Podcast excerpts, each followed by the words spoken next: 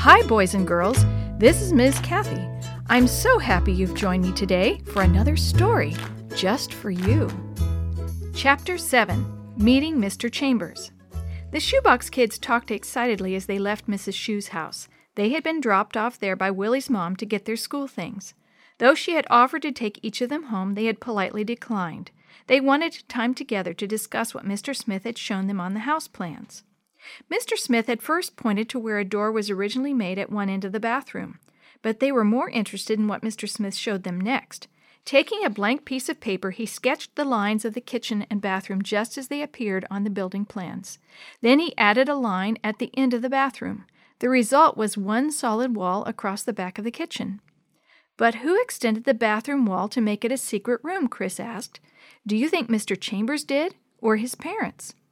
Maybe his grandparents turned it into a secret room, Dee Dee offered. Maybe Mr. Chambers doesn't even know there is a secret room. Well, he's got to have noticed the different wallpapers, Maria said. Yeah, but maybe he figures that whoever put the wallpaper up just ran out of wallpaper and couldn't find the same pattern, Sammy said. That's why we've got to get inside his house to figure out why there's a secret room.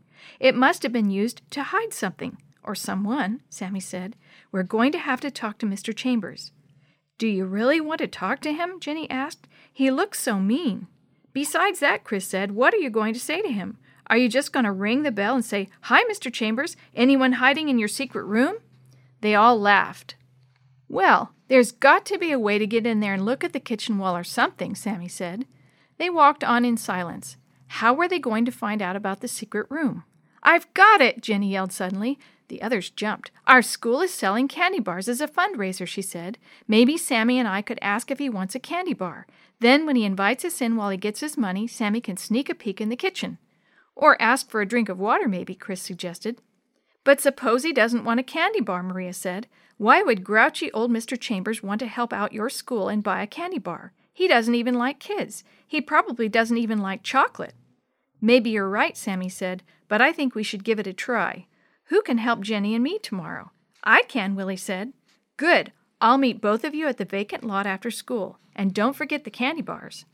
The next afternoon, Sammy waited in the far corner of the field next to Mr. Chambers' house. He kept looking at that little round window. Now he knew there really was a bathroom on the other side. But why would anyone want a secret bathroom?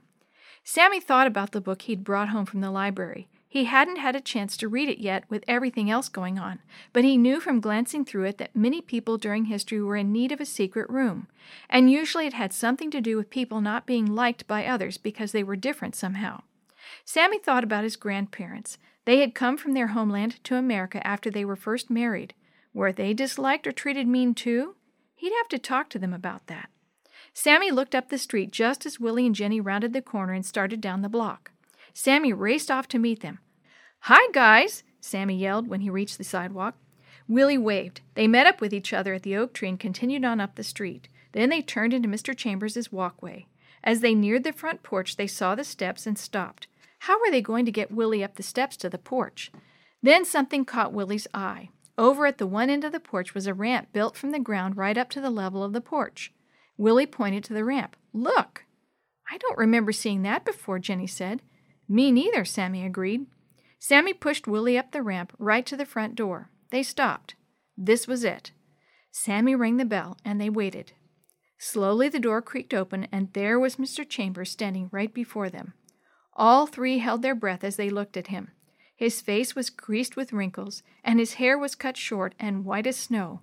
But he was quite handsome, and his blue eyes had a twinkle in them. "Yes?" he asked. Sammy nudged Jenny. "Oh, we're selling candy bars for our school," Jenny stammered. "Would you like to buy one?" "For your school, you say?" Mr. Chambers said in a raspy sort of voice. "Why, sure. I always like to help out with a good cause. Please come in," he said, holding the door open. Sammy wheeled Willie up a small wedge of cement where a step used to be and into the house. "Let me get my money," he said. "I'll only be a minute." He walked slowly, with a slight limp, into another room. Sammy looked around and then walked quietly through the living room toward the kitchen. But before he could see anything, Mr. Chambers came back. "Now, how much are your candy bars?" he asked. $1 each, Willie answered. "That sounds reasonable," Mr. Chambers said. "And since I love chocolate, I'll take 3 of them." Willie handed Mr. Chambers 3 candy bars, and Mr. Chambers handed him 3 $1 bills. "Thank you," Jenny said. She looked at Sammy, who shrugged. What were they supposed to do now? "Thanks for stopping," Mr. Chambers said politely. Sammy began to turn Willie's chair and head toward the door. "But I can't leave yet," he thought. He hadn't learned anything about the secret room, or even if Mr. Chambers knew it was there. He tried to think. Suddenly, he turned to Mr. Chambers. "Could I use your bathroom, please?" Sammy asked. "Sure," Mr. Chambers said as he began to point toward the kitchen. "It's right off the the only bathroom is upstairs."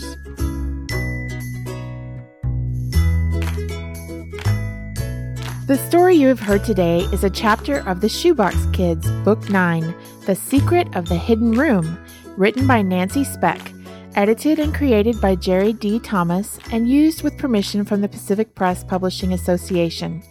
If you're interested in any other books published by the Seventh-day Adventist Church, please visit AdventistBookCenter.com or call 1-800-765-6955.